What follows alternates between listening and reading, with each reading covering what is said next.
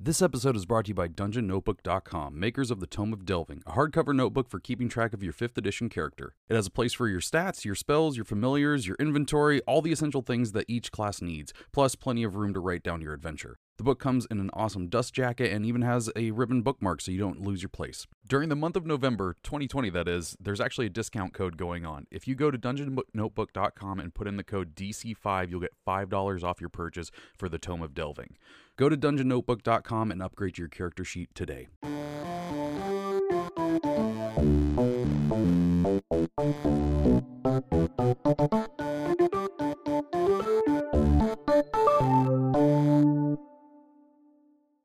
What's up, and welcome to Difficulty Class, a show where we gather around this podcast table in your ears and we talk about some Dungeons and Dragons. Each week, we or a listener like you writing into difficultyclass at gmail.com come up with a topic, question, encounter, or anything else related to RPGs and have some fun talking about them. I'm one of your hosts, Ali Deichman, and with me this week is. Trevor Bettis. That's right. And before we dive into what we're talking about this week, uh, we've got some dungeon keeping, right, Trevor? Yes, yes, we do. Um, uh, if you didn't, if you don't follow us on Twitter at Difficulty Class, first of all, what are you doing?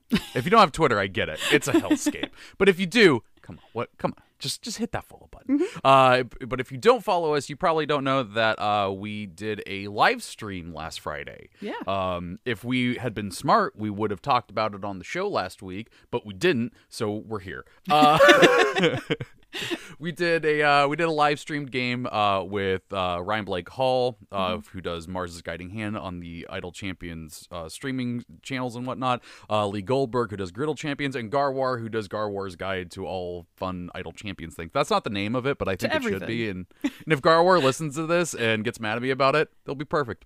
Uh, so yeah, we did a we did a stream. We had some fun. Ryan uh, made. Uh, we played a, a a game that he himself wrote, um, and maybe we'll get into a little bit more about that later. Yeah.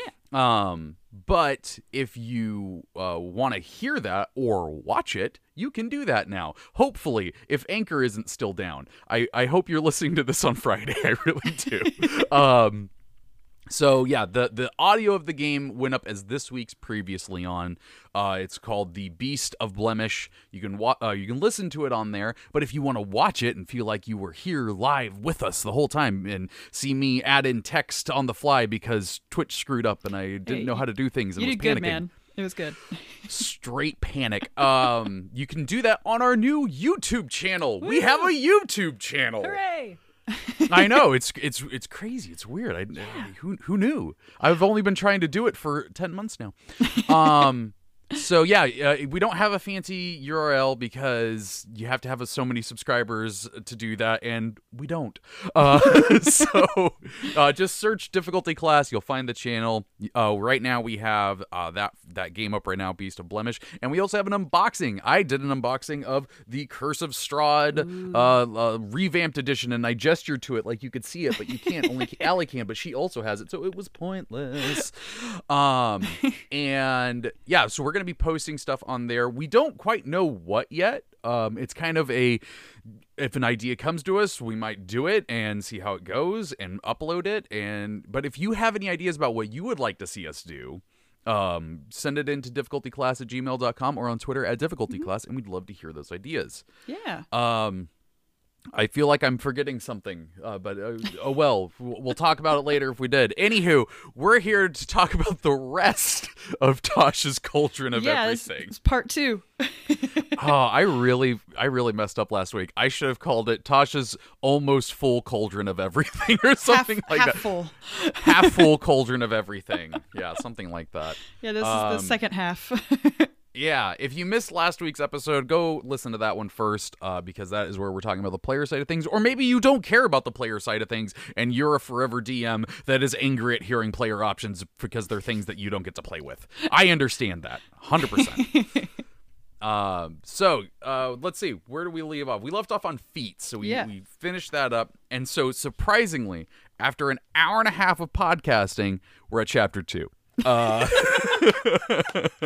I love it. Yeah. Fantastic. And this uh, chapter is all about group patrons, which has the most badass picture of Tasha ever sitting on this majestic, like, tree throne with her thralls and red caps around. It's fantastic. Mm-hmm.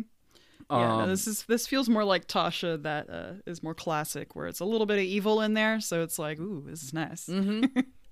I still haven't decided how I'm gonna do Tasha in my game. Like if I'm gonna have her be more of the adventuring type, like she was with uh, her her group of you know people. I don't know. I was gonna have a joke, but I couldn't think of it. Uh, or if I'm gonna have her be a villain, because that's the fun thing with her. You could do either one. I mean, the thing with Tasha is that you could have her be all three. That's fair.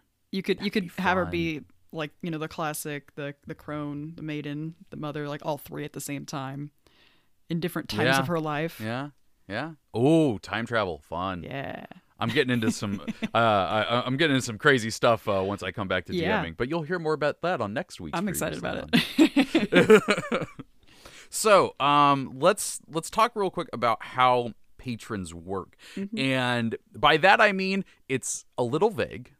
Um, they they Yeah. give some structure, but this opening part uh, is just kind of like, well, you could just let them do things. Um, it's they had group patrons um in the Guide to Eberron, Yeah. and I, I will make a quick little mention here. They have eight example patrons here in this book, but they had like twelve in Eberron. Oh, did they really? Yeah, there was a lot. But also, it, the Eberron patrons were kind of also Eberron specific a little bit. So they were kind of Yeah. tailored to that setting. Whereas this one is more, like you mentioned, kind of vague to where you can plop them in wherever you mm-hmm. like.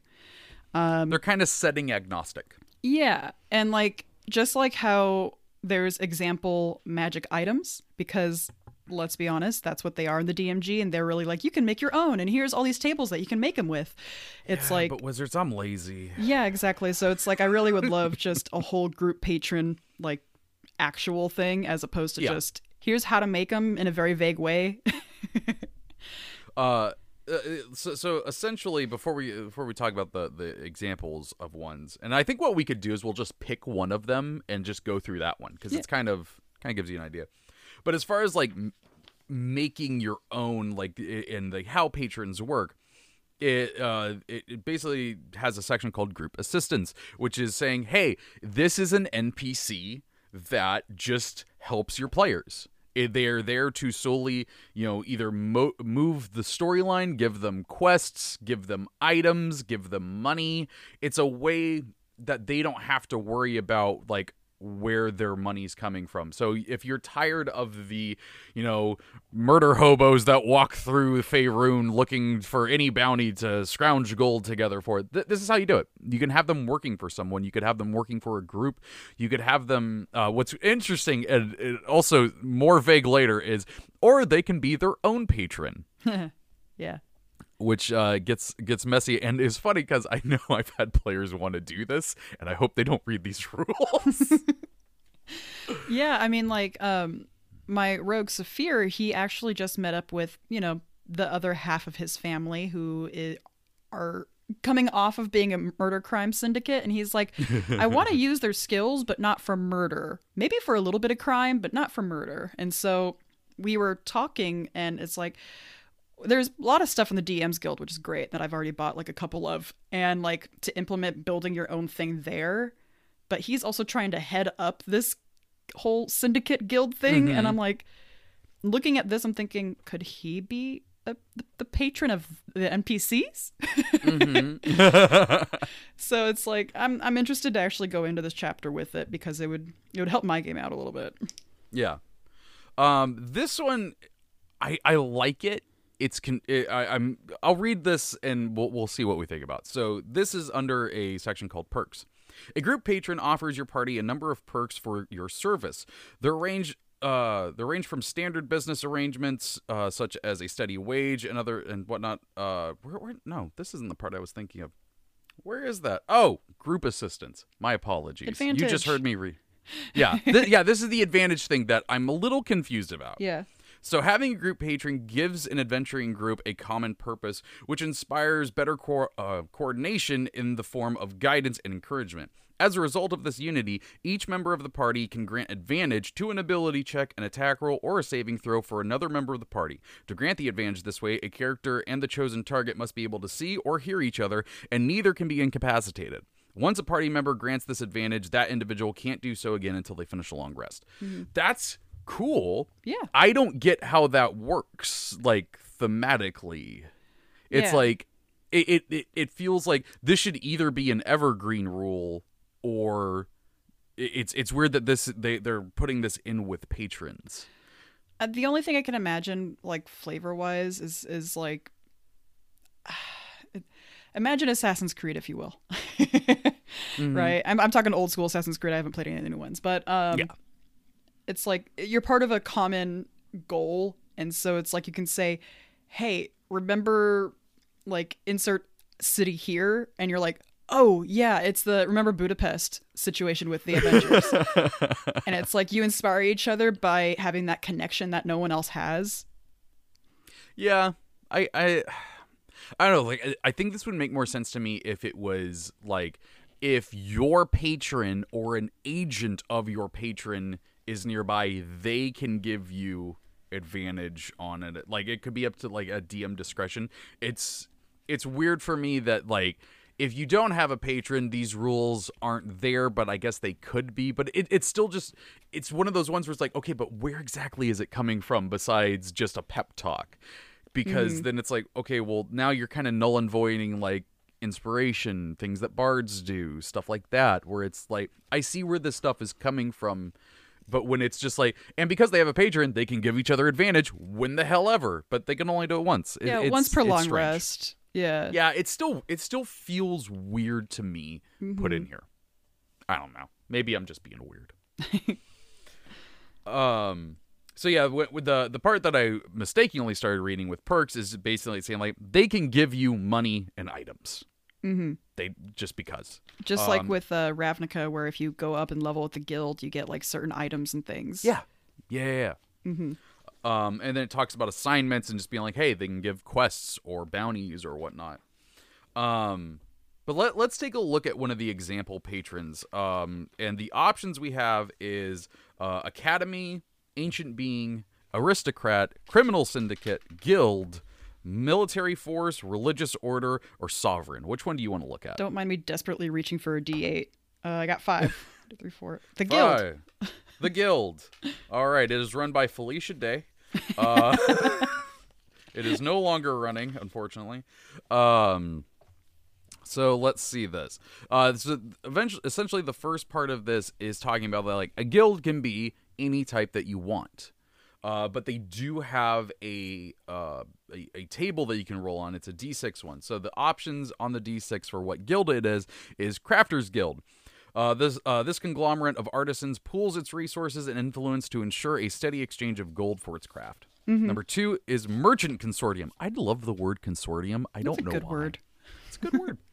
Uh, these entrepreneurs don't create uh, the wares they peddle, instead specializing in inking products uh, or linking products. that would be funny. Uh, linking products to uh, prospective owners. If they don't have it, they find it. They're the middlemen. Yeah. Number three is uh, Miracle Makers Association. The magically inclined crafters of this guild specialize in imbuing physical goods with magical effects. Rumor has it that they can strip the uh, the magic from existing enchanted items and might be willing to buy or trade adventure spoils. Ooh. Number four is money changers. These merchants deal in all forms of currency, acting as bankers, loan agents, and crucial contacts for adventurers and other individuals who deal with large sums of wealth. They encourage coin for the gems. Uh, oh yeah, they exchange coin for gemstones as readily as they find buyers for historical relics and recovered art. So this that's kind of a cool one for all the times you're like you find four gems worth 250 gold each. Instead of then worrying about having to go find someone who will buy them for that, you just go to your patron and be like, uh, "Money, please." Or even it presents an opportunity as opposed to I know a lot of groups are like, how much are these gems worth? 250 and at the end of the session you could be like, can we just put 250 into our like gold pile? And it's like, yeah. Yeah, but I this always gives you the opportunity to like actually go through and uh, talk to someone about it, like have a Mhm. role playing moment. Yeah. Love those moments. Mm-hmm. Uh, number five is philosophical faction. These like minded individuals follow specific teachings, spreading word of their ex- uh, expertise through their services and training. Number six is identity traders. Oh God, uh, these inanab- uh, imin- I can't say this word. Enigmatic. enigmatic, enigmatic b- dealers buy and sell documents, memories, and the trappings of thoroughly uh, lived lives, selling them to those in need of the ultimate fresh start. Yeah.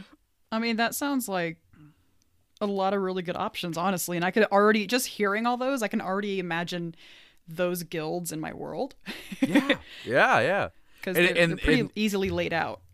What I like about these being the options they give for guild because like i think most people when they think of guilds in d&d they're like thieves guild you know assassination guild like they they they, they get kind of like right into the, the the action and combat and everything these are super interesting because they're patrons but they aren't around like go murder this dude or you know go kill the dragon this one's just like hey so this town's like really in debt and uh, they're they're working with us so we need to get them some money in exchange for their services so if you can go over there make sure that they're doing so, like but you can do interesting stories out of them you can do different stories than normal it's I like mean- okay we Technically, ahead. isn't Acquisitions Inc. a guild? I don't know what they consider themselves. I think uh, I think when I decided to introduce them into my world, I made them a faction because I wanted them to have as much arguing power as uh like the Lord's Alliance or something because I thought that would be funny. It's like you got the head of the Lord's Alliance and fucking Jim Darkmagic. um so now we get to the perks. So like I was saying, this is where they get stuff and they give an example of what sort of stuff they could get from guilds. Uh, first off, they uh, say accommodations. You can stay at your organization's guild hall. The rooms are uh, are comparable to those of a comfortable inn at a modest price, uh, so five silver per night. But they just get to do that. They just have a place to stay. Uh, they have equipment. Uh, so this is uh, let's see. They can get specialized tools. Uh, li- they can go to libraries, crafting spaces, all that fun stuff. Uh, resources. You can leverage the guild's extensive contacts uh, to local exotic materials for crafting, spell components, magic items. So yeah, if if you're a group that worries about spell components, your patron uh, might be able to just be like, "Oh, don't worry, we're we're gonna send you regular uh, shipments of."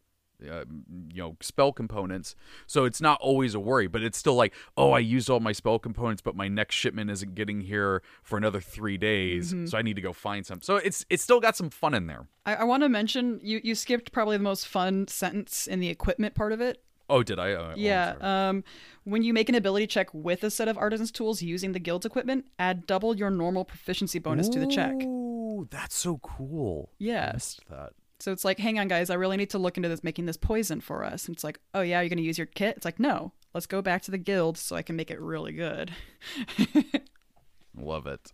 Uh, the other one of the other things that I like a lot in several of these patrons is training. Mm-hmm. Uh, the guild retains knowledgeable tutors in subjects uh, pertinent to its interests. When you undertake the training downtime activity, as described in the Player's Handbook and Xanathar's Guide to Everything, uh, the training takes half as long uh, if you are studying a subject the guild specializes in. The DM describes if the guild has tutors available for the given subject. That is so cool. Yeah, and that and that's in a lot of these. Like um in the I was reading the uh the academy one, like it's uh straight up just like training. Um you can become proficient in arcana, history, nature or religion just from doing the training downtime at your patron. That is so neat. Yeah, because like in my Neverwinter campaign, we did training a lot. In fact, Yeah. Twyla's in the middle of training of learning a new instrument right now. And so like I we, love that. We literally like half my players have like a little training like section in their notes where it's like how many days they've worked on stuff. I love that. I, I I love the idea of working towards something that is normally reserved for character creation and leveling up, but you're just doing it in day to day. You're getting proficient at something that your class or your origin might not be familiar with. I like that a lot. Um, also, one of the other things that they suggest is having an NPC contact, someone. So, like, if you have this big group that they are the patron of, it's good to have an NPC who they regularly talk to and are familiar with. So, they give some examples of ones. I'm not going to go into full detail because it's just, you know, hooks. But uh, I, I really do like that they have that much detail in these examples. Um, oh, I was still in Academy. My my bad. Uh, but let's see, artisan. Oh, criminal syndicate. I'm I'm out of I'm out of spot now. You're but I'm on an iPad, so I can just tap things. Yay! Page 95. there we go. Oh, th- this this is just scrolling. I got no pages. Oh, well, good Uh, luck. the other thing that they do is they have um, uh, the representatives. Uh, so, like this one for the guild, they're like, hey, here's a role and here is a background that it fits. So you can kind of like just pick what they're proficient at quickly. You don't have to worry about what their class is. You just look at their background and know what proficiencies they can have from that. yeah.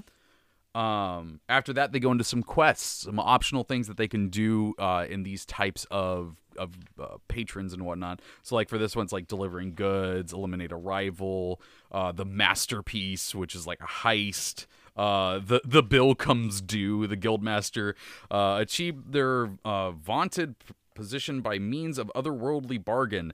That price has come due, and they are uh, desperate to avoid paying. You must defeat whatever's coming to collect the master's debt, or find another acceptable payment. I love. I love these these ideas that you could do. You could have like what sounds like a boring patron, but it turns out that they got it through magical evil means. It's, Yeah. it's. The picture on the previous page, the caption for it is A hero fights the bullywug who guards the villainous master of the Bakers Guild.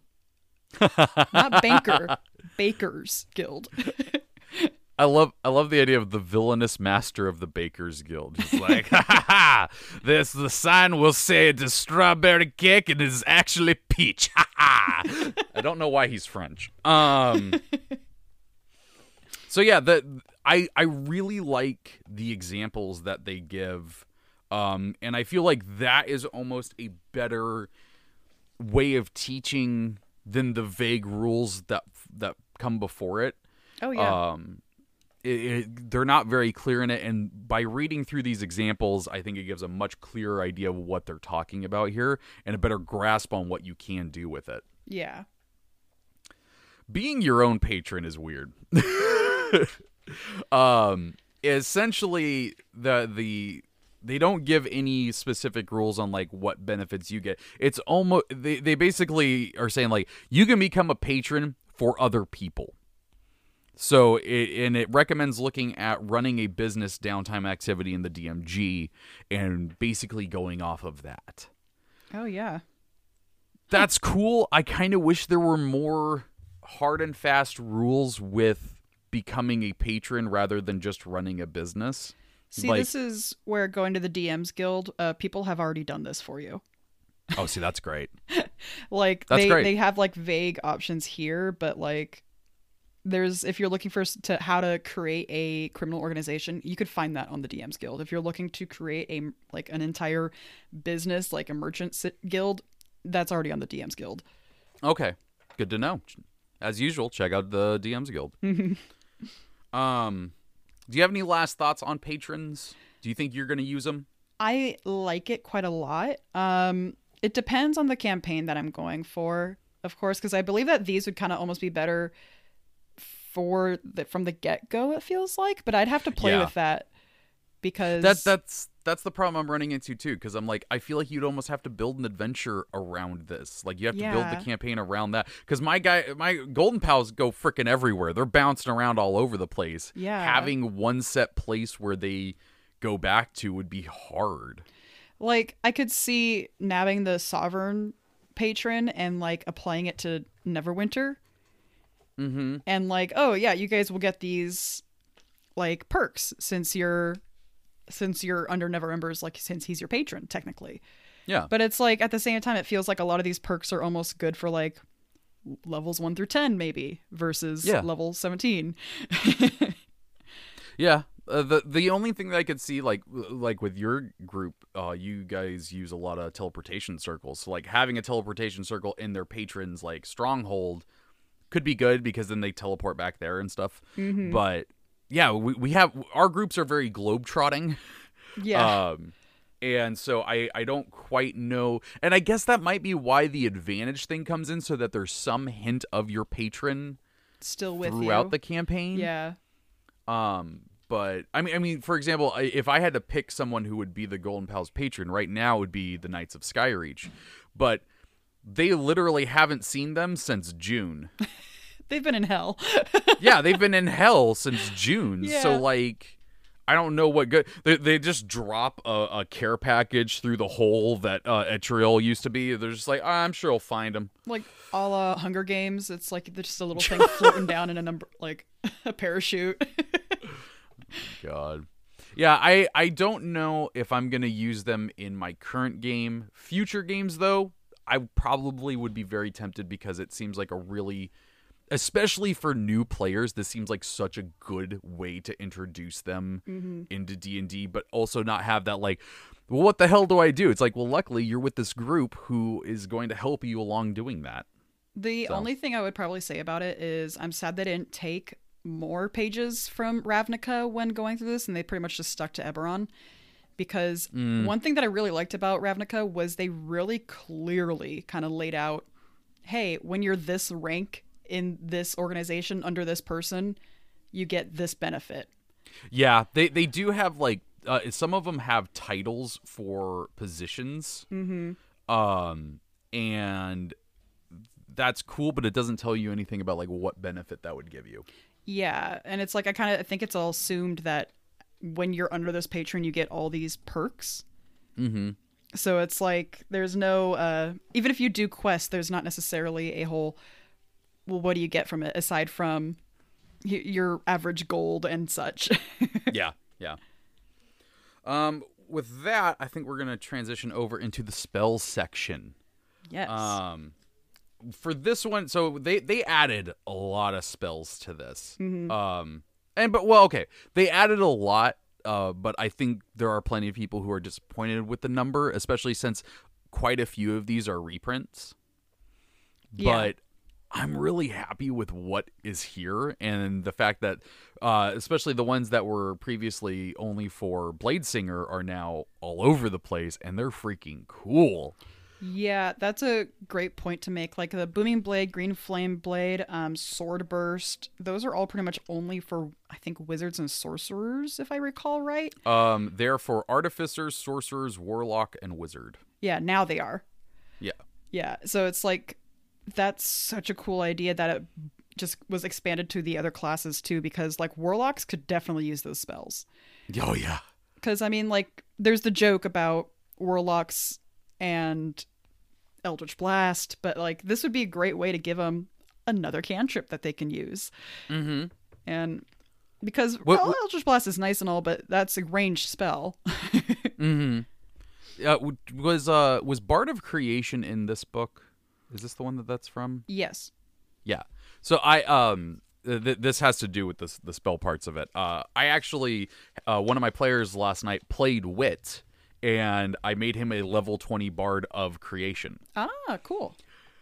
the ability to just give spells from different classes with that uh, college is ridiculous. Yeah. Because in one turn, he used um a he used banishing smite with a booming blade, and it was awesome.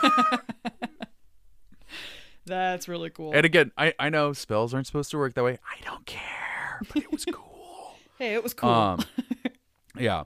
What? Uh, so what I, I think we're gonna do for the spell section is kind of just peek through a couple of these that we have found interesting. Um, the one that uh, the, like so I'm I'm looking at the them in the the spell order. Do you want to do them in spell order or uh, name order?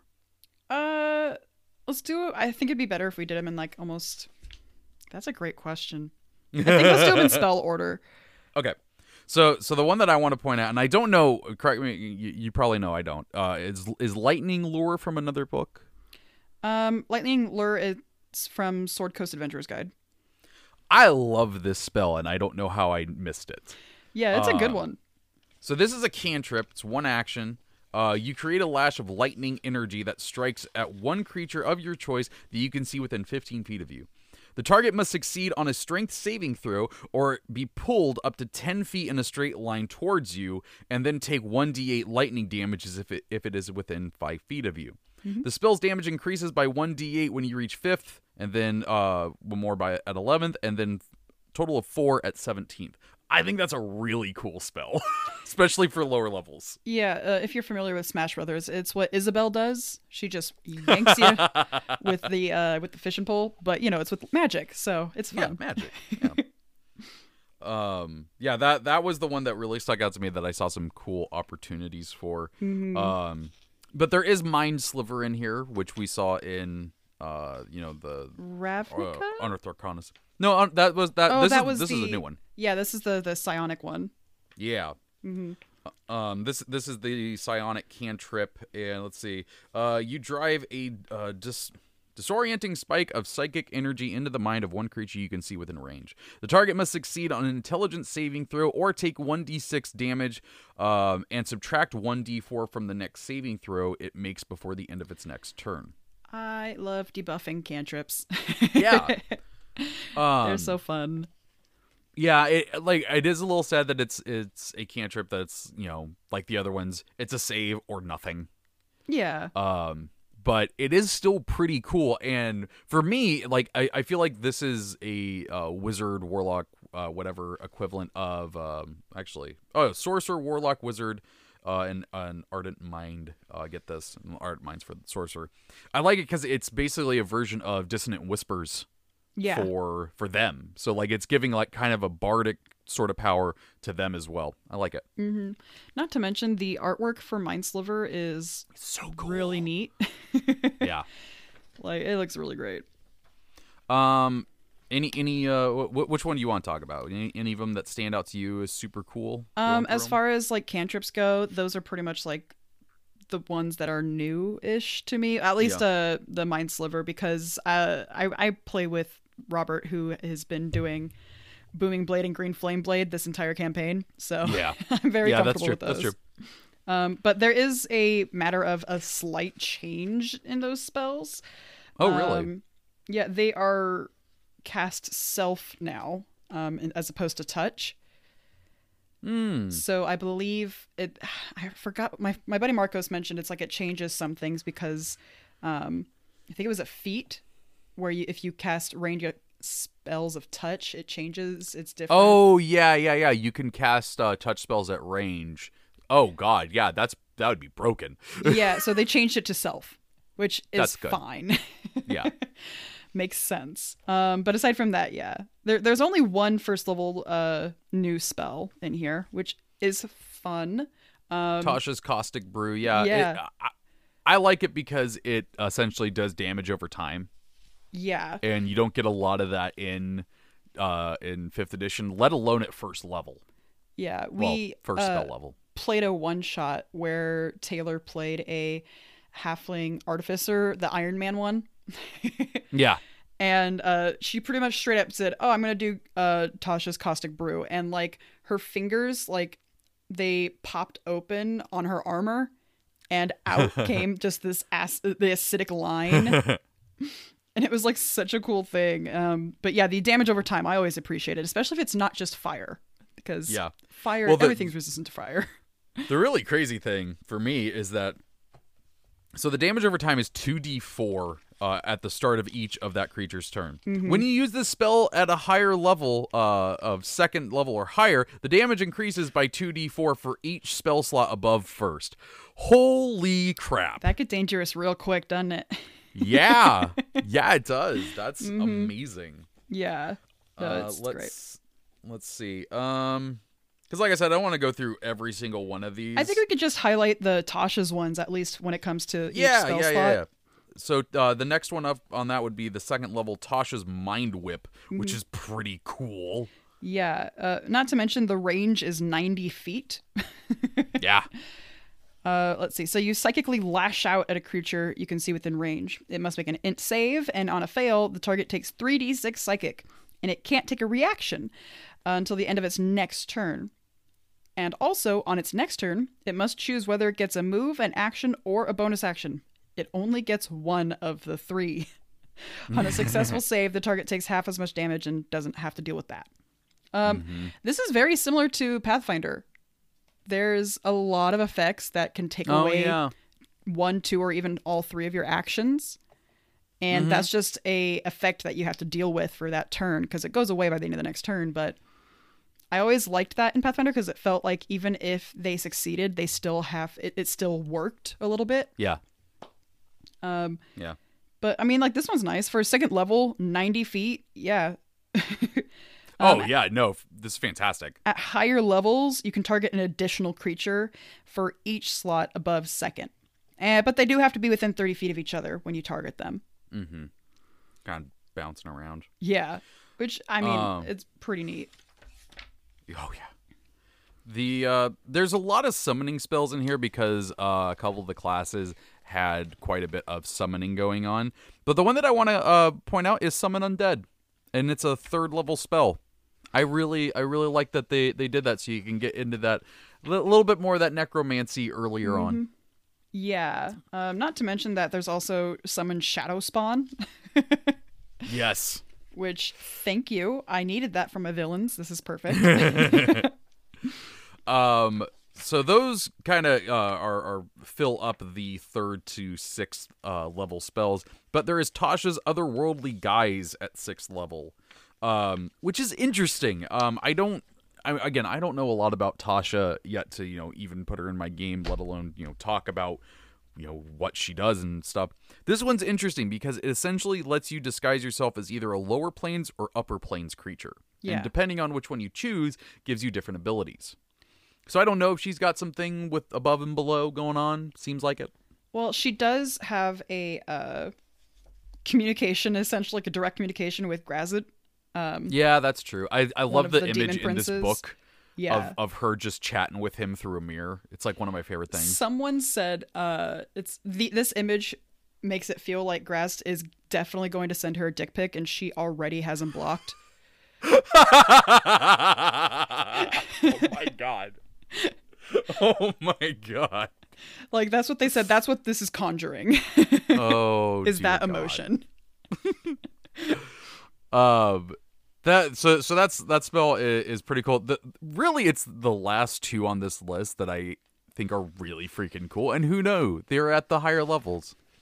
Um, seventh level gives you Dream of the Blue Veil. Oh yeah. Uh, so this has got a lot of text in it, and I'm gonna boil it down for you. Essentially, you and a certain and up to eight willing creatures go to sleep, have a dream about another plane on the on the material plane, and when you wake up, you're there. The way that this works is that you have to either have a magic item from that plane or someone i- that is being affected by the spell has to be have been born on that plane. And where you end up is somewhere safe within uh, one mile of either where the magic item was created or where that person was born. I think this is some of the coolest freaking stuff I've seen for spells, and it's right up my weird Trevor alley, or uh, not alley, but you know, weird alley, yeah, alleyway, weird alleyway of like stuff that I enjoy just being out there and strange. Yeah. because I love dream stuff. oh yeah. I mean, like I've already kind of toyed with the spell dream because of going through Roland's. Uh, it's not really backstory, but situation with the spell plague, and using this spell would be really neat. And what's neat is that bards, sorcerer, warlocks, and wizards can learn this. Yeah, So I, I, I especially love bards. I love that bards yeah. can do it. yeah, it takes Um, it takes you ten minutes to cast it. It lasts for six hours. It's it's a great spell. It is. I uh, uh that spell might uh become very uh well used uh in my campaign soon. oh yeah. The last one I want to go over is Blade of Disaster, which first off, great A name. Just fantastic. This spell's ridiculous. Yeah, I'm uh, seeing a couple numbers here. Uh, haven't Yeah. without reading it. This is kind of wild. Uh, you create a blade-shaped planar shift, or sorry, rift, about three feet long in an unoccupied space that you can see within range. The blade lasts for the duration. When you cast the spell, you can make up to two melee spell attacks with the blade uh, against each one against a creature, loose object, or structure within five feet of the blade. On a hit! Now, this is a ninth level spell. On a hit, the target takes 4d12 force damage. This attacks uh this attack scores a critical hit if the d20 rolls an 18 or higher. On a critical hit, the blade deals an extra 8d12 force damage for a total of for a total of 12d12 force damage. As a bonus action on your turn, you can move the blade up to 30 feet, and then it again makes two melee spell attacks. It can move harmlessly through barriers and and uh, also wall of force. Including a wall of force? This thing's ridiculous, and I love it. Okay, um, Only So- wizards can use it. real quick, uh, are you aware of a character, a Marvel character called Magik? Vaguely. She is not an X Men, but she kind of is. Uh, she's the younger sister of Colossus.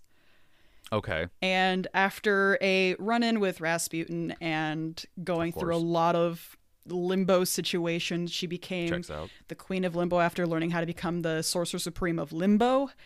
And This sounds like X Men, yes. she learned how to use planar travel, but then as she grew up and became the Queen of Limbo, she learned how to use that power of planar teleportation as a weapon.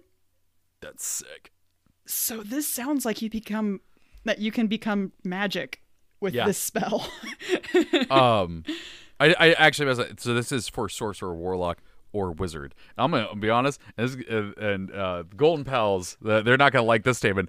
Their new villain might be using this. oh my god, yes. It's fucking nuts. It's wild. I love it. Uh, you know what? Let's actually take a break here uh, for some champions loot.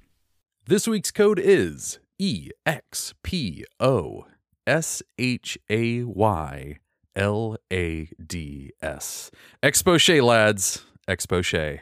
Um, put that code in on any of the uh, numerous platforms that Idle Champion is available on. Get some good loot to uh, help you kick evil's butt, and then take a screenshot of it, send it to us at difficulty class because we love to see what kind of loot you get to help you and your champions vi- become victorious. And I already said kick evil's butt, so I can't use that one again. So be awesome.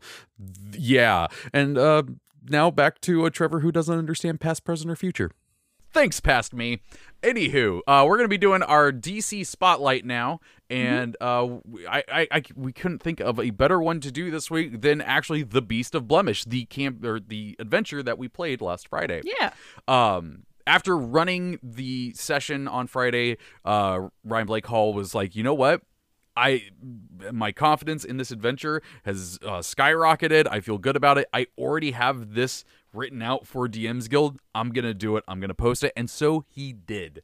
Uh, on Wednesday, he posted the Beast of Blemish on DM's Guild. It is a pay what you want with a suggested price of 4.99, and I can tell you 4.99 is completely worth it. I have played this. I know. Oh yeah. no, it's a great starter adventure for even people that haven't played D&D because it's got like all the wonderful D&D elements to it. Yes. I, I kind of mentioned this in a tweet earlier uh, when before we recorded this. It's like you've got amazing roleplay opportunity between fantastic little NPCs. You've got wonderful, uh, just classic going into a dungeon. There's traps nearby. You've got rats in the cellar. It's like Yep. there's a little bit of mystery that you got to solve. It's it's a great all around intro to D and D without it being like 80 pages long. yeah. I I uh I, I like to say it brings the whimsy. Like it, Yeah. it, it's, it's definitely got that whimsical feel to it. Yeah. And you could 100% drop this into any setting. You could drop this into uh the Forgotten Realms easy. Oh yeah. No, it's it's super easy to do that too. Yeah. Um so yeah, if if you have a group that is starting out in the game, uh 100% pick this up. Even if your group are veterans, I recommend trying out this game because it is a lot of fun with some twists and turns you probably aren't going to see coming. So, uh, so, so definitely check that out. Uh, we'll tweet it out as normal, uh, but it is again the Beast of Blemish. It is on DM's Guild right now.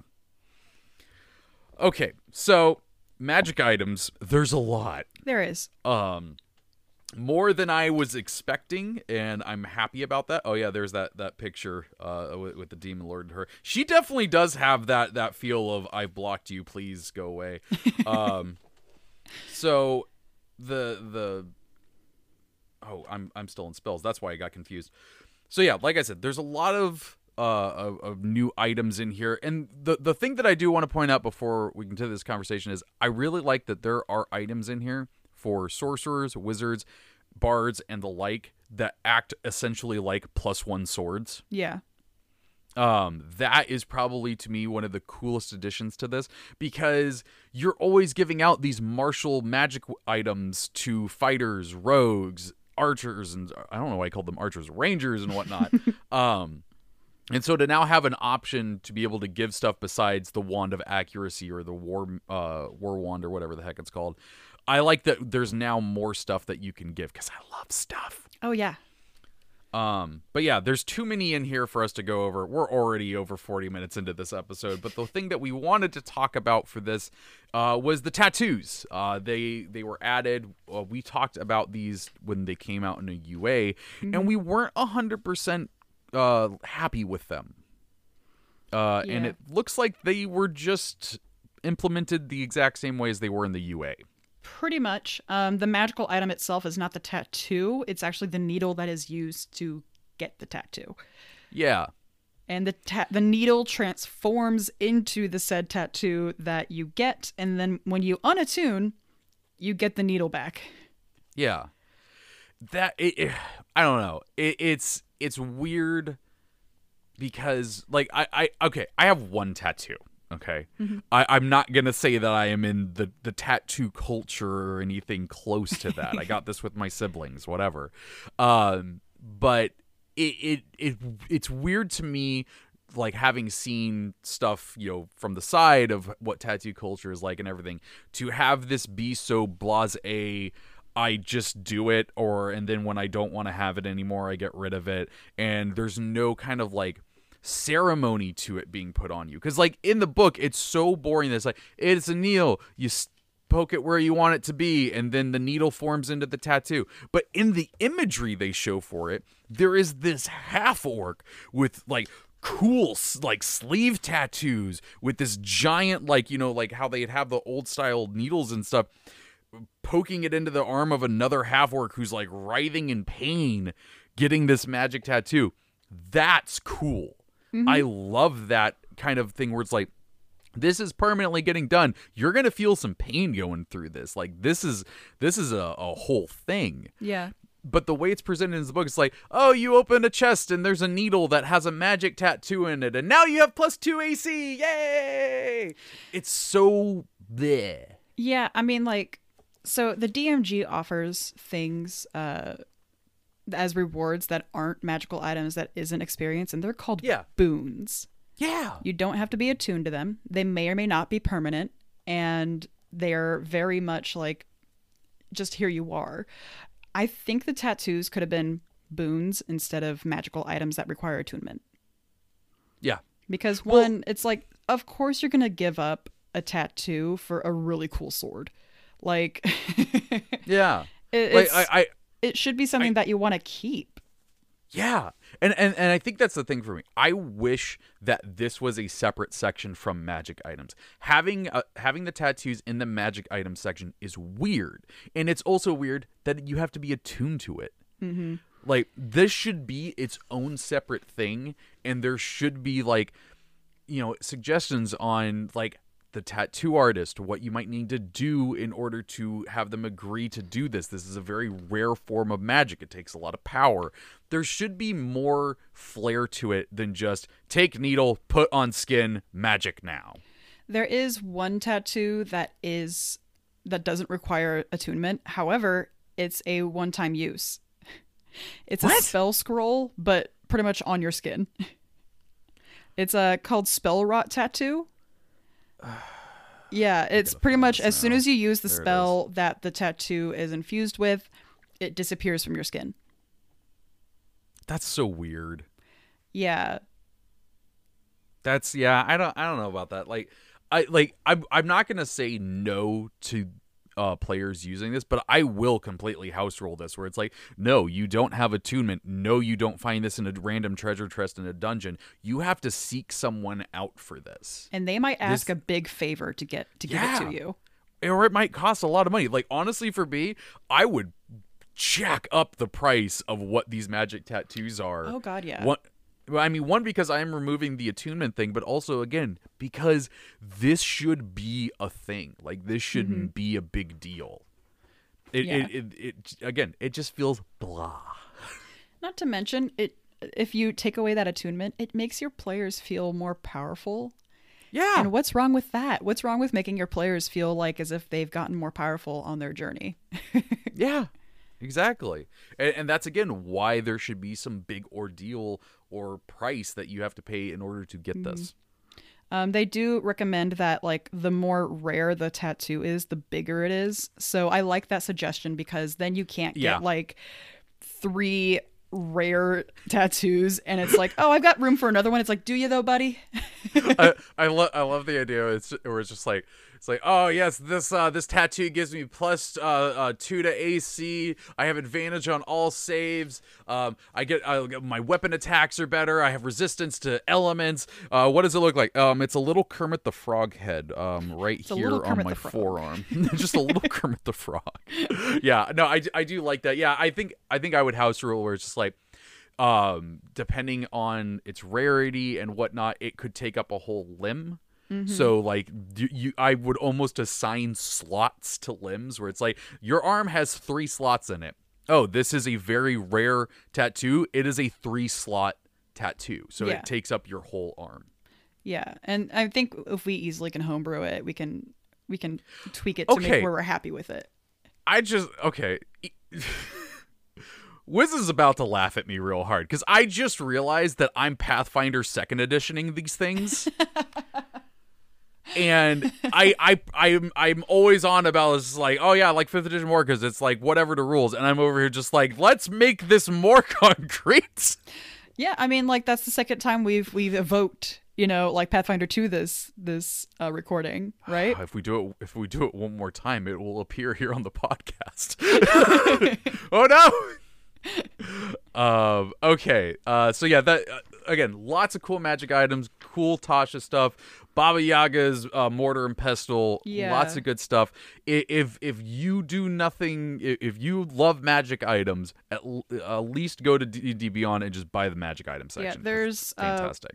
see six. Yeah, there's six artifacts in here, and if you know what artifacts are, they're pretty much all like quest worthy items. So and they're beast. not only are they items that you can implement into the game, but they're also, hey, here's six quests that you can implement into the game around it. so those are those are always fun to look at. I I hadn't seen this artwork. I just went so I went to the next section. Next section for listeners is the Dungeon Master's tools, and there's an image of Tasha playing wizard's chess. I guess that's what it's called, or wizardly chess against Mordenkainen. Yes. I love it so much. That's one of my favorite pictures. I I'm actually gonna screen cap that and make it my wallpaper. It's a Um, great picture. It just goes to show like these wizards really know each other and it, it established that narrative. yeah. Um. So this is for me the reason why new DM should buy this book. Um. I mean the the the origin options and the class feature options alone, I think, is a reason why anyone should buy this book. Uh, though we've already said the origin options we wish were a little bit better. But uh, the the dun- the dungeon master's tools starts off with session zero, and I'm a huge fan of this section in general Yeah. um, it gives a really great overview of what you should be doing in a session zero, how to do one, um, and like, like thing like I love this party formation. Uh, you know, figure out what roles you want uh, to do, or like what kind of relationship your party has. Uh, there's some questions they ask, like, are any of your characters related to each other? What keeps the characters together as a party? What does each character like most about the uh, every other member of the adventure party? I love these questions to pose to your players to get them to be a closer knit group. Not to mention they bring up uh, an important it's a, it's a single paragraph but it's a very important one um underneath the session 0 tag. It's like before making characters or playing the game, you have this session 0 to establish expectations, outline the terms of a social contract and share house rules. Making and sticking to these rules can help ensure that the game is a fun experience for everyone involved. Yes, And like Yeah. we've talked about session zero before, uh, you know, insert episode here. um, and it's we go into extensively about how beneficial session zero can be, especially if you go through that outline of like the expectations of a game. Uh, do you guys expect it to be like Critical Role, where it's really heavy with role play, or is it going to be more like a dungeon crawl? It's it's good to have those expectations established, and Yeah. the fact that this book lays it out is great. and and I I know, and I I- I've been one of these DMs. I know there is that temptation to keep your campaign like even like what it is secret because you want to have that reveal moment. Don't do that. Ta- be very open about what campaign you're doing if it's a pre-written one or one of your own of what it's dealing with um when it gets down to the social contract section i i absolutely love and adore this section because it is uh, all about like hey you know talk about you know if there is going to be uncomfortable things in this talk about uh you, i love that they talk about hard and soft limits Yeah. uh, a soft limit is a threshold that one should think twice about uh, before crossing, as it is likely to create genuine anxiety, fear, or discomfort. Like a a, good hard limit- example would be like a fear, like spiders in a game. For Yeah. Trevor, for example, because you have arachnophobia. yeah, no, um, uh, Ike, uh, uh, Ike and Wiz have both been great about this, where they're like, "Hey, uh, I, they've texted me." They've been like, "Hey, are you? I know you're you, you don't like spiders, but how are you with scorpions?" I'm like, "Oh, I'm fine with scorpions." Like, okay, cool, because there's gonna be like a fucking giant one this Saturday. And I'm like, "All right, that's fine, that's fine." Um, yeah, no, uh, uh, Ike has even told me after a game, like, "Hey, there were supposed to be giant spiders in this, and I changed that." I'm like, "I appreciate you so much." yeah, I can't even tell you. Um, and the uh the uh, their definition for a hard limit is a threshold that should never be crossed yeah. and you know we we talked about this in our episode where it's like you know talk about these things that is okay and not okay at the table. And i like this verbiage for it a lot with soft limit and hard limit. Um where it could be like hey you know uh there might be some of this in it. And someone's like yo i'm not cool with that in any way. And it's like okay cool. We're gonna take that out of the campaign. It's not a big problem. Yeah. whatever um, and that and for me that's how these conversations should go because again remember these are your friends Mm-hmm. like you you're here to have fun it is not just about the story that you had the expectation of running it is about the game that you all are going to do Yeah. um, and that's and the other thing you talk about how they say set expectations and whatnot because that is a very dangerous thing in d&d is expectations is one player coming to the table and having an expectation that is completely the opposite of literally everyone else in the room and not ignoring that and just trying to play the game that they wanted to play that is uh, that can break groups so I very much recommend this section for people to check out. Um, and then, you know, again, talks about house rules and just simply like, hey, just announce what house rules you have. And I've been trying to really get better about this even while we're playing a game where I'm like, hey, again, this is a house rule. You might see this differently at other tables, just as a heads up. Yeah. I'm starting to have a uh, a note on my phone of all the house rules that I've had because it's really hard to remember them off the top of your head. Yeah. so it's like, hey guys, just to let you know so that we're all on the same page. This is what I do here. If this ever comes up, this is what we do, and bards get this. yeah. so it's like, uh, it's it's always good to have just a written thing for you, so you can just have it on hand. Mm-hmm. Uh, so after the session zero section, and actually even in it, they they talk really quickly about running a campaign for one person, but it goes into more afterwards with sidekicks, and this is an expanded version of what was found in the essentials kit, and has a lot more options in there for types. Because I think before there were they didn't have spellcasters. Uh, as an option for that, right? I think they did, but they only ever went up to level six. Yeah. That was the main Um, kicker. They didn't go past that. And now they can go to level 20 Yay. and there's uh, more options and class features and stuff for them to do but here's the question i have because while i was reading through this i didn't find a good answer for it and maybe there isn't a good answer it's just you know do it as you want who in your mind controls the sidekicks Generally, uh, the DM. okay Um, it really depends, though. Like, uh, if um, for example, if I was going for for a while there, I had a lot of NPCs tag along with my players, and because it was a lot of NPCs, I told my players to each handle their own person. And even when it knocked down to only one NPC tagging with them, I still had that person control that other character because they already knew that character and they already knew what Yeah. they would do.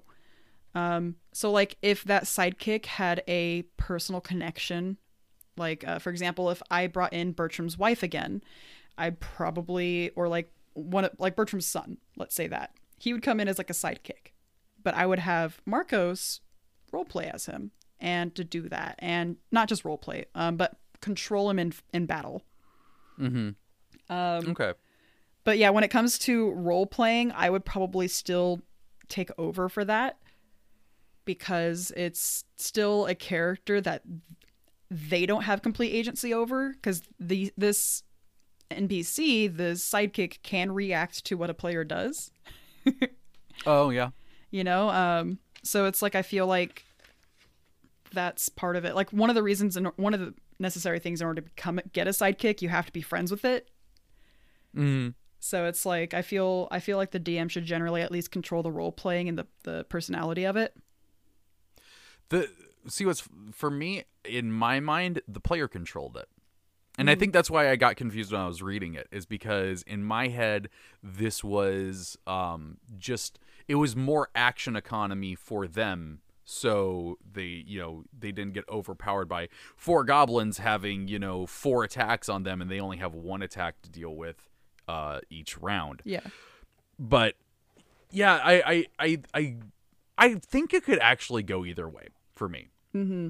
Depending on who is the person, like if Tara was, if I was running a game for her that she was the only player in, I'd 100% give her control of the sidekick because I know she knows what she's doing. Yeah. If this is a brand new player that's never played before, I'm 100% controlling the sidekick. Yeah. It's I think it's a by basis kind of situation. Yeah. But I, I like that they have continued them and that the what's almost seemed kind of like a gimmick for like I, I that's kind of how it seemed at first when they announced the essentials kit with the with the sidekicks is now like it's a thing and they've put it in a book and they're like here do this they can go to level 20 it can be a great experience for everyone um So there's a little blurb here that says you decide who plays the sidekick, and here are Ah, some we go. options. Um, a player plays the sidekick as their second character, ideal when you only have one or two players.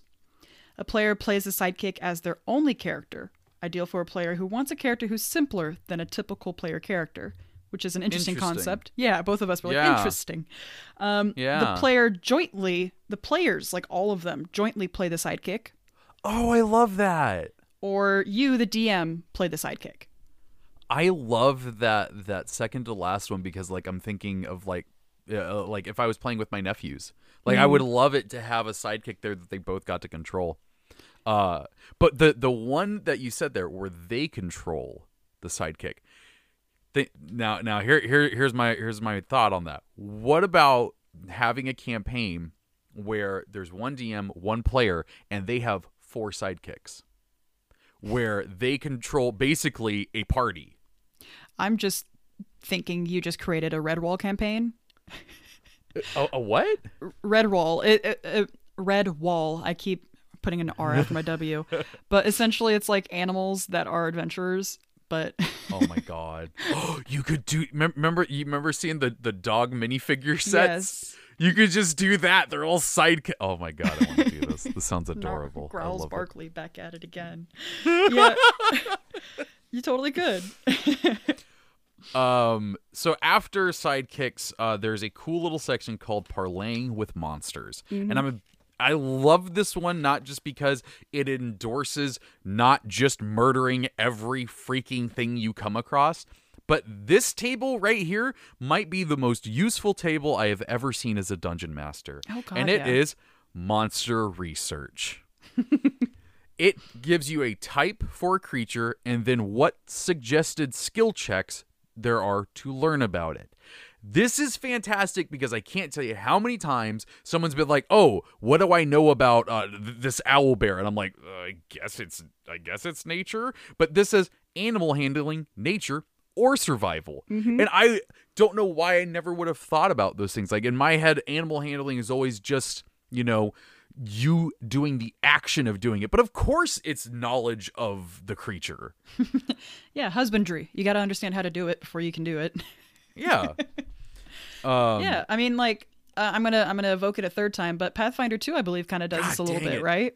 Oh no. Oh no. it it has risen. Ah! Go away. Like, oh god, it fucked up my mic. just a little bit. I think Good it's. lord. I think they do it in a way where uh, if there's a monster and it's like if you say I want to learn about this monster, it tells you at least the school that you could learn it from. Oh yeah, yeah, yeah. It's like, oh, is this a primal thing? And I think it suggests it for you. I think I'm not the DM for Pathfinder I- 2, so I don't remember, but I, I'm I'm pretty sure. I think that is how it goes. Maybe. Anywho. Um, but yeah, that that list fantastic. I'm a big fan. But then they also have uh tables for monster desires. And it's just a it's a D4 for each one, but it's for each uh type of creature available and it gives you a quick little thing. What's a dragon's desire? Gold or gems? Anything from a dr- uh, draconic rival's hoard, an antique uh, passed down at at least three generations, a flattering artistic depiction of the dragon. I love it. I'll be honest, I th- I'm looking at these. Fey is probably one of my favorite. Oh yeah. Yeah, uh, the memory of your first kiss, the color of your eyes, an object of deep sentimental value to you, or reciting a sublime poem. I love it. It's love like 100%, and I love all these. It's uh, the undead have an offering too, which is super cool. Um, so after that, it goes into uh, supernatural regions, magical phenomena, and natural hazards. This section, I was a little confused about at first, and I feel like we could have be- uh, just a better conversation about than going through what it is. It's essentially it's how to make your setting an uh, an interesting character in your story. So instead of it just being like you're walking through the woods and there's like some face shit like instead of just having that it's like it gives suggestions for like if your players do this in this area here's a table you can roll on to have something happen in response to it The way I kind of was thinking about it was, uh, you know, like some legendary creatures have like lair effects. Yeah It's kind of like they expanded on the concept of lair effects into an entire area without the legendary creature. yeah So Uh, like the like- the lair itself is what's causing this effect on you guys. yeah yeah it, it's it's responding to you Mm-hmm. um thus again making the the setting feel like its own character Yeah. um so like there's the in the supernatural regions they have like blessed areas uh far realm areas uh what else we got haunted i love haunted and you know if if we if it end up doing another Strahd game that's gonna get used a lot Oh yeah, there's a Um, far realm in here, and I am 100% down for that because it's gonna help me out so much. Uh, Yeah. Spoilers, Spencer. Uh, there's an infested one, and the image makes my skin crawl because it's a town covered in webs with giant spiders. No, thank you. Uh, there's a Um, mirror zone, you know, for uh, what was that Superman? Was that how they locked him in there for? Oh, oh, the Phantom Zone. Yeah. Oh, yeah. Uh, so there's a lot of cool stuff in there. To like the thing for me with this is that it's it seems almost like a uh, a jumping off point for DMs, where it's like here's some really cool shit. What could you place in it? Mm-hmm. It, it it's it's the foundation for a place, not the place itself. Like they aren't talking about cities in the far realm or what castle is haunted. It's just here's some things that can happen in a haunted place. You make the haunted place. Yeah. So I I, I enjoy that.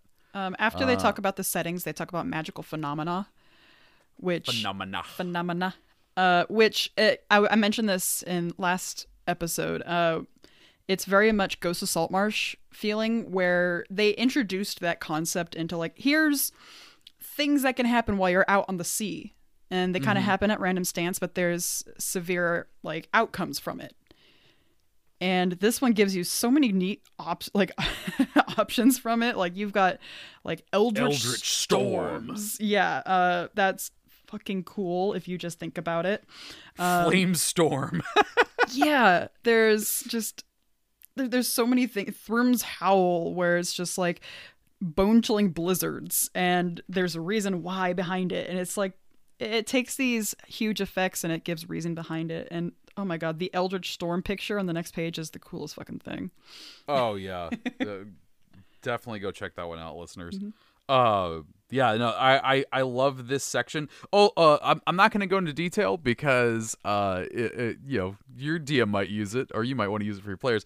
Mimic colony. Yep. Just let your mind wander. Yep. Oh yeah, there's this Um, beautiful picture. Yeah, it's it's my favorite. It's It's unsettling as shit. it's very unsettling, but I love it so much.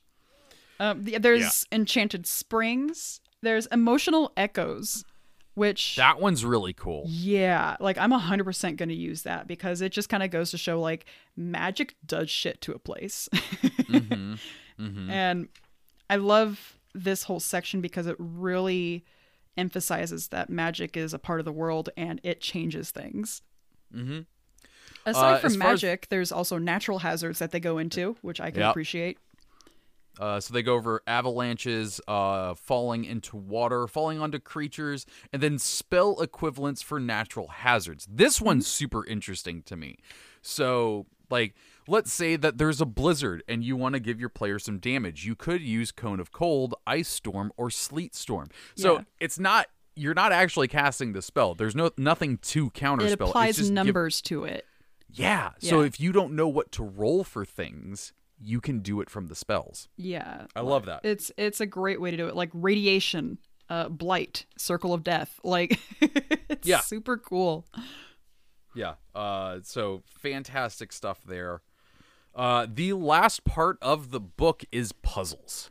And I don't know about you, man, do I struggle with puzzles sometimes. Yeah. So the beautiful thing about this entire chapter is it has like three pages of how to do puzzles, but then the rest of it are examples, Yeah. with handouts. handouts. And I could not be happier. That's pretty much what everyone's just been wanting is like, Yeah. yeah, great. We know how to make a puzzle. We are all terrible at it though. Can you give us examples? and here they go giving you like what is it 20 pages worth of like puzzles so, and Yeah. they're different difficulties too and they even tell you like oh here's how you can change the difficulty of this thing.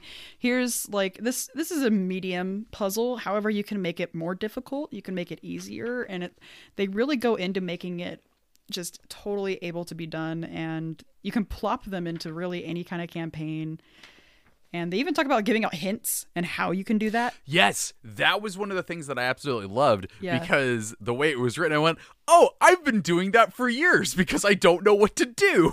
it's like uh how do i do this can i get help it's like uh roll a check yeah. and here actually gives like a dc for the check and what happens if they pass it it's it's like there's like this painting thing and it's like oh you can do an intelligence dc 10 check and so you can just yeah give me an intelligence check an investigation and so they do it and you're like oh yeah uh, you deduce that the number of the creatures is important and so it's like it actually tells you how to give the hints and it, it does a lot of the work for you that we've been doing at the seat of our pants for the past like 10 years Yeah.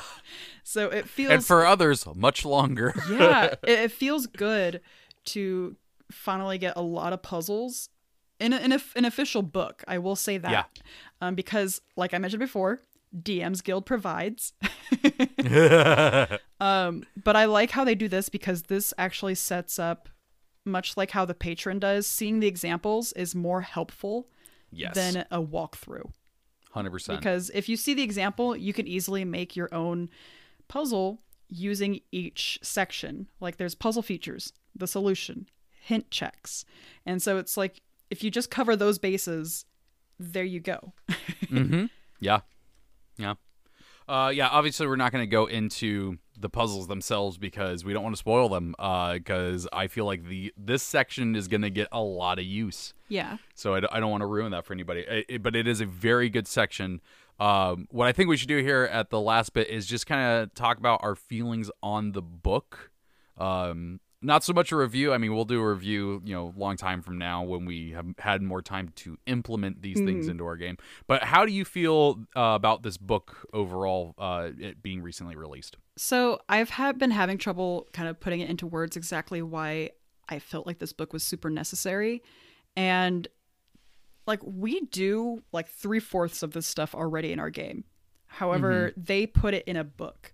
And Yeah. we've been saying like, oh, it's for all those people that claim you should do it raw. Like you should not like do it any other way. You shouldn't homebrew. It's like, well, I think it goes beyond that because you and I went into DMing 5e with that knowledge of 4e. We mm-hmm. already came in from playing other role playing games. We already came in knowing how to generally play a tabletop game. Imagine going into DMing without any of that. Yeah. Oh, I mean, I, I I do remember that from fourth edition. But Yeah. but like my argument is that in 4th edition the books held your hand heavily through how to do it. it's true. They pretty much walked you through. There was an answer to every single question. Whereas in well, it's also edition, because every every answer was an encounter. yeah, They fight it. true. But I mean, it kind of still made it easier to DM in the end. Yeah. Whereas like in fifth edition, there's a lot more open to it, and the DMG doesn't provide as much answers as you think it does.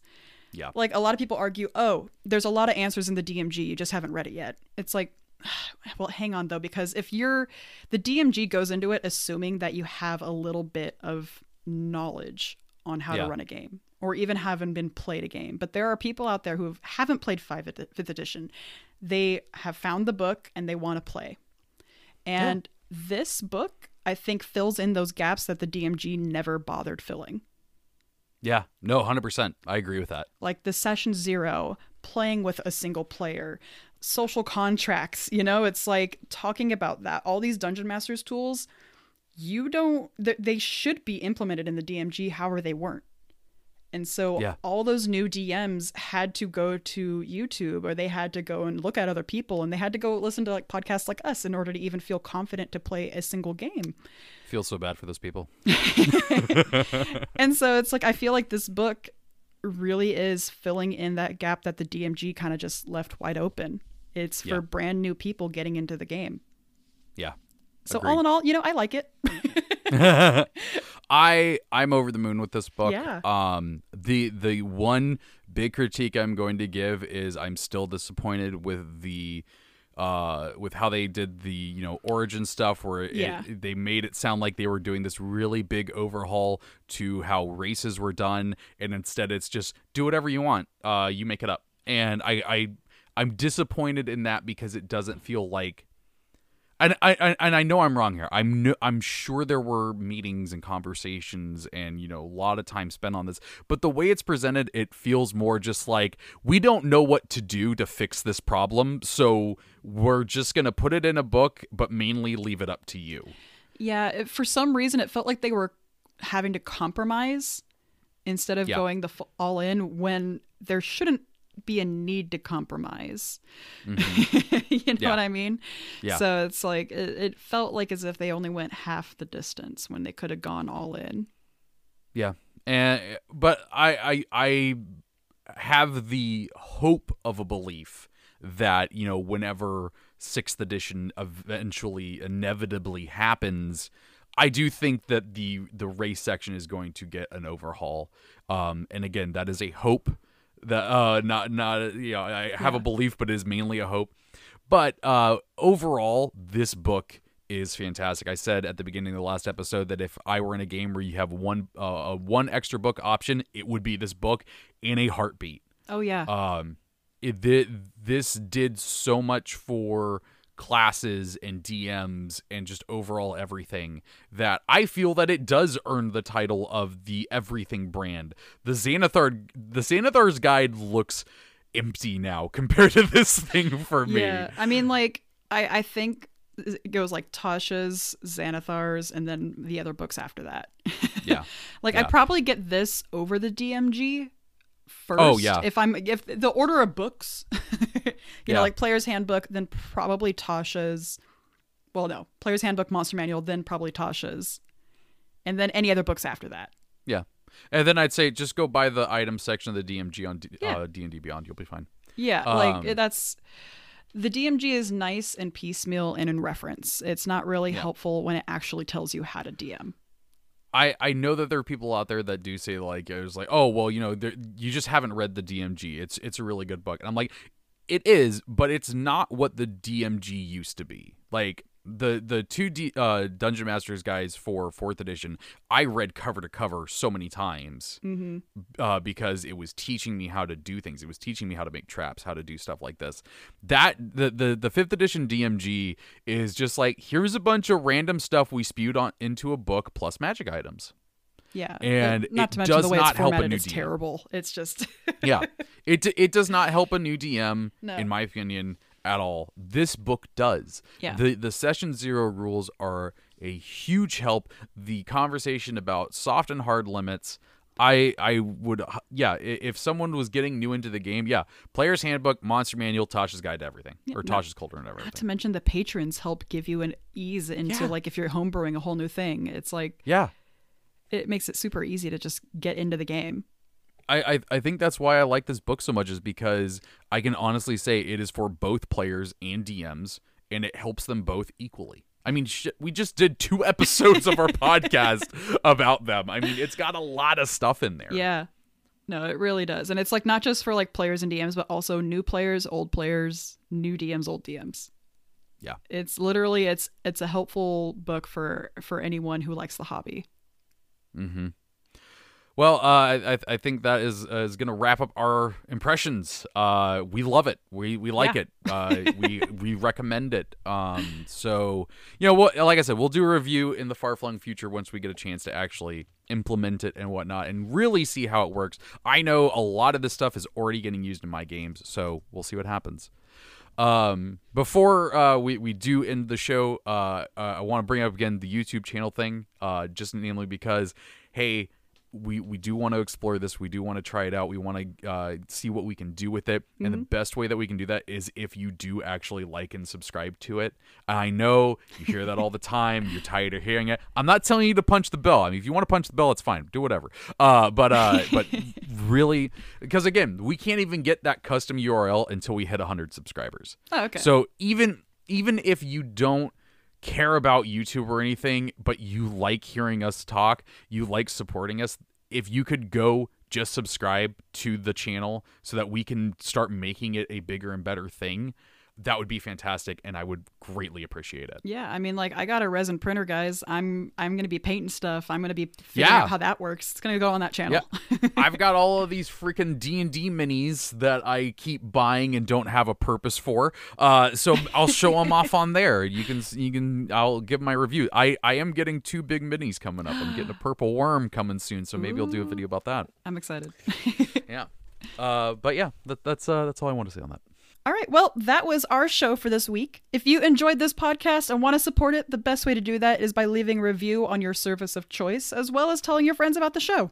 If you'd like your questions, advice, or stories read on the show, send them into difficultyclass at gmail.com.